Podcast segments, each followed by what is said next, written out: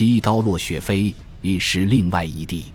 一辆六十九式坦克加足了马力，履带哗啦啦响着，刚冲上高地的顶峰，砰一声闷响，只见坦克车身冒起一股青烟，中弹不动了。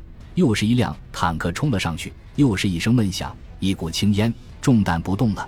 我们的坦克原来是如此的不堪一击，油滑的越南兵可能已经见好就收了。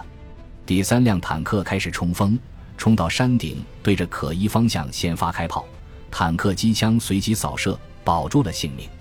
步兵跟着冲了上去。整个战线情况的出乎预料，使我军认识到，边界上不是没有敌人，而正是一个最锋利的刀刃。我军纵深处大口径火炮的发射声。前面的爆炸声不断的隆隆作响，我们连对面越南人放弃了固守的阵地和村子，奔跑着向三十号高地上溃逃。我军步兵奔跑着，射击着扫荡他们。我军直接瞄准射击的八十五高炮、五十七高炮，也支持了地面战斗。双管三十七高炮、四管十四点五高射机枪的炮弹。子弹拖着红红的尾巴，成排成串地钻进三十号高地的草丛、树林里。我们连的炊事班在山下树林里做好饭，背的背，抬的抬，给我们送饭来。他们吃力地爬到离我们阵地不远的地方。我们的一次射击突然开始，背行军过的战士本来就累得晕头转向，强烈的震响使他一失足滚倒在地，杯架离了人，锅离了杯架，锅盖离了锅。米饭大块大块地滚了一地，炊事员们很心疼的小心收捡起来送到阵地上。我们的战士还是大口大口的吃得很香。我们连处在高地上，晴朗的天气时，我们对越方三公里范围内的景象一览无余。我们看见对面红河的岸边本来是一片河水冲刷的泥沙滩，在我再熟悉不过的这片泥沙滩上，却出现了一片绿色草地。借助望远镜仔细辨认，才知道，原来是步兵过河后把背囊全部扔在了这里。上午九点，我们连接到 B 市命令，准备向前推移我们的阵地。我们几个干部到红河边勘察，红河边上已经被步兵们踩踏的泛起了泥浆。周桥部队的车辆、人员、坦克部队、后勤分队都挤在了这一狭小地区。如果我们在这里占领阵地，很难顺利地执行射击任务，只有放弃了。我们站在解放牌汽车上返回时，在一个距离边界几百米、长着小树的土山包后面，有我军一个迫击炮分队正在急速的射击，嘣嘣嘣，那声音没有震撼和刺激，像起开啤酒瓶盖子，悦耳动听。我们连继续站守在二百三十四高地的阵地上。上午十点左右。担架排着队越过红河回到国内，战死或战伤的官兵静静地躺在担架上一动不动。他们刚才还像脱缰的野马冲向敌阵，是在与敌人的搏斗中。敌人的子弹、弹片或刺刀穿透了他们的身体。看到我们的人被打成这样，我和我的战士们心中有一种说不出的沉痛，怒瞪着眼睛，咬紧牙关看着被抬回来的战友。很不得端起冲锋枪，面对面向敌人扫射。彼时还在继续战斗。距我们阵地两千米有一个曼瓜村。早上，我穿插部队某某某团过河不久，便攻进了村子，把老百姓圈到村东面一处低洼地带保护起来。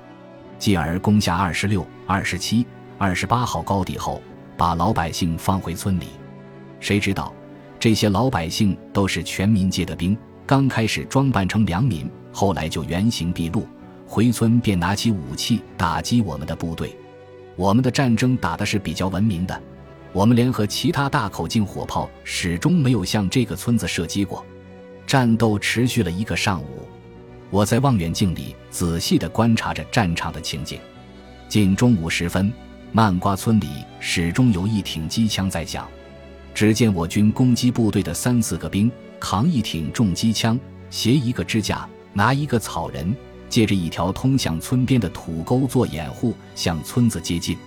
他们有时匍匐前进，有时弓着腰跑一截，架好机枪，把草人往地上一插，朝村里打几枪，村子里便有枪声还击过来。他们一次次重复着这样的动作，冲进了村里，进了他的家，发现操持机枪的是一个背着孩子的妇女，她的子弹已经打完了。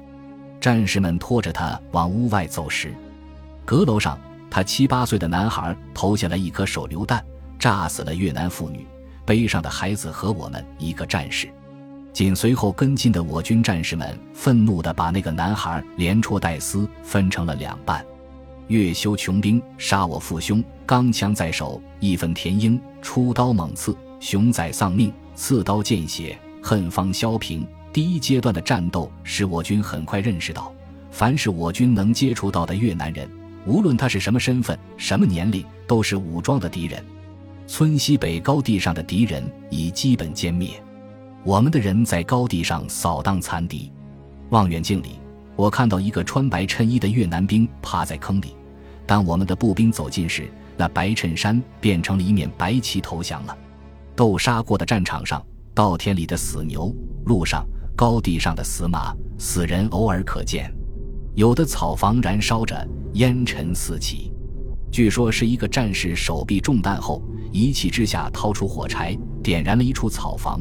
后边烧房的事就多起来，很多战士打仗是带着烟的，身边自然有火。一条红河为界，我方青山绿水，安详自然；越方狼烟地动，厮杀连天。我们团政委到我们阵地上来视察，乐观幽默的他操着河北邢台乡音来了一句：“你们看看，这不是欺负人家，这是干什么？”团政委四十七年参军，参加过解放战争。